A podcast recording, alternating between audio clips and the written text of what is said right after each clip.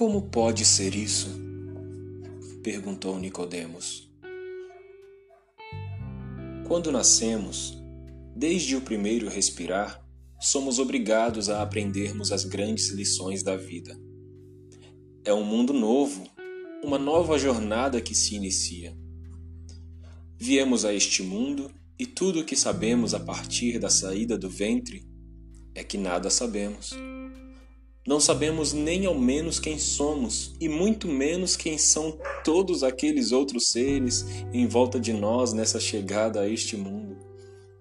E enquanto vamos crescendo, vamos aprendendo o que é necessário para viver. E talvez a mais importante lição que aprendemos depois de respirar é a lição da dependência. Chegamos a este mundo sem termos ninguém, sem sermos de ninguém. Não sabemos se seremos aceitos ou rejeitados. Pode uma mãe esquecer-se do filho que mama? Pode sim. E esquecer-se também está relacionado com não importar-se, não aceitar e não amar. Sim, viemos a este mundo correndo o risco de não sermos aceitos, não sermos amados. E ainda assim, isso seria uma bênção, pois há muitos que são rejeitados ainda antes de nascerem e são cortados da oportunidade da existência neste mundo antes mesmo de virem a ele.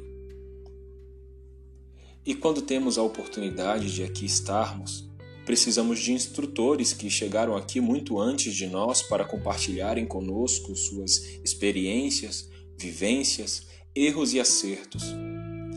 E é com eles que aprendemos sobre a vida e como passar por ela da melhor forma possível. E sobre a vida, aprendemos que existem muitos caminhos que podem nos guiar a muitas direções.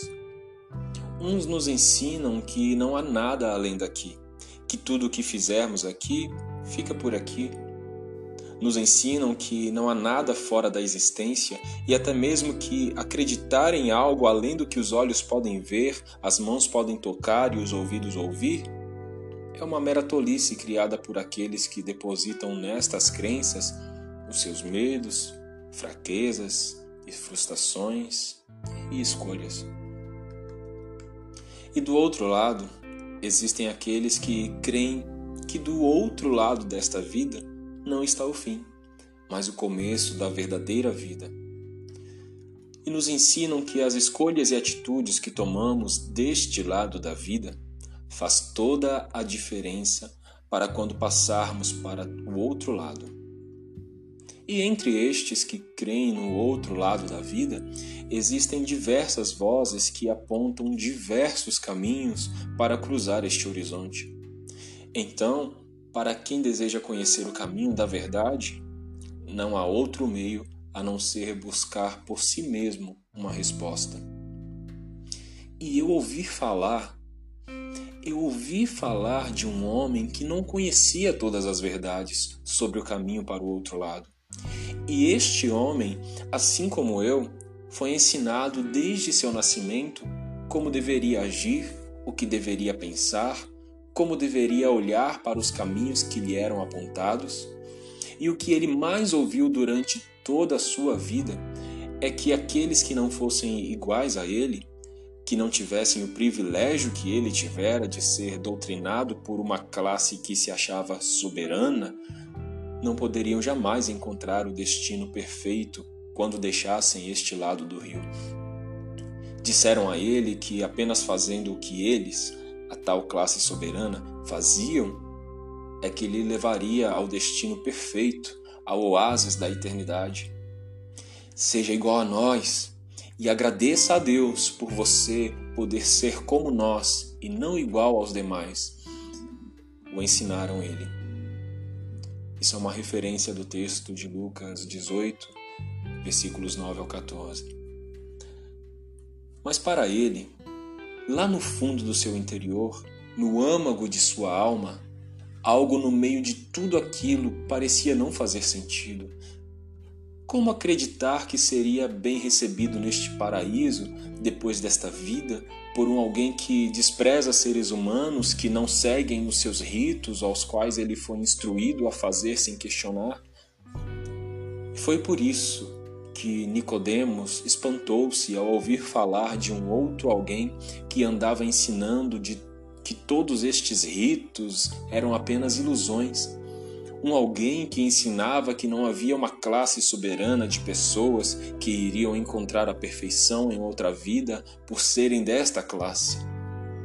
Ele instruía o povo em alta voz que aquele que viesse até ele, de maneira nenhuma, seria rejeitado. João 6:37. Este homem inquietava os pensamentos de Nicodemos. Tudo o que ele aprendera durante sua infância e adolescência, dedicadas a uma vida lançada aos pés de homens orgulhosos e presunçosos, começava a mostrar-se não ter valido de nada. E alguns anos depois, um outro homem que viveu uma vida bem parecida com a de Nicodemos iria dizer exatamente isto. Mas o que para mim era lucro, passei a considerar perda por causa de Cristo. Foi o que Paulo disse na carta que escreveu aos Filipenses no capítulo 3. Nicodemos então decide dar a si mesmo a oportunidade de olhar a vida sob um novo olhar ele vai ao encontro deste homem misterioso que chegava a afirmar sobre si mesmo ser o Filho de Deus, algo que causava ainda mais escândalo e importunação naqueles que consideravam ser a única classe eleita. E ao encontrar-se com ele, às escondidas para que seus amigos de religiosidade de nada desconfiassem, ele pôde ter então a conversa que mudou toda a sua vida, ouvindo palavras que faziam seu coração arder, queimar, pulsar de uma maneira que o fazia pensar que antes deste encontro o seu coração jamais batera, jamais teve vida. E este encontro trouxe-o para a vida. Ele pôde sentir seu sangue correr por suas veias, o ar pela primeira vez tocar seus pulmões de forma sublime. Nicodemos não sabia, mas acabara de nascer de novo. Como pode isso? perguntou Nicodemos. Como pode um homem sendo já velho voltar a nascer? É assim que nos sentimos quando permitimos que as escamas caiam do, dos nossos olhos.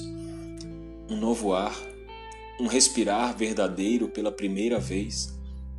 E não importa quantos anos você já está neste mundo, nunca é tarde para sentir seu coração pulsar pela primeira vez pulsar de verdade, sabe? Livre dos falsos conceitos, das falsas lições, livre do orgulho, livre do egoísmo, livre de julgar aos outros e a si mesmo, livre.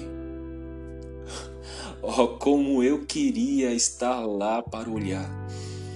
Olhar nos olhos deste homem e ver sua reação. Você se lembra se lembra quando deixou o ventre onde dependia da respiração de um outro alguém para que pudesse viver? Se lembra de quando pela primeira vez suas narinas expandiram-se e retraíram-se pela primeira vez? Ou quando o cordão que sustentou sua vida durante muito tempo foi cortado? Obviamente não. A não ser que você seja uma das pessoas com memória autobiográfica altamente superior, ou HSAM, que é a sigla em inglês para esta síndrome, as respostas para todas essas perguntas são um simples não.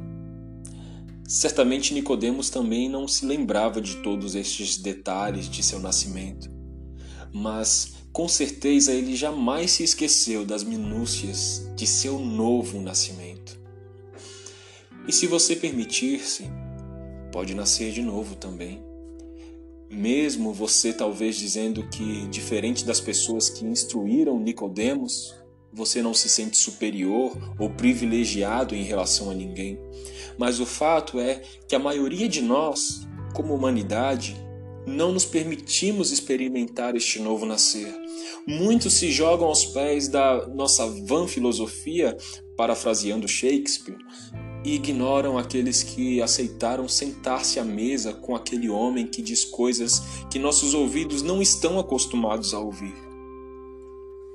Bom, o convite está feito.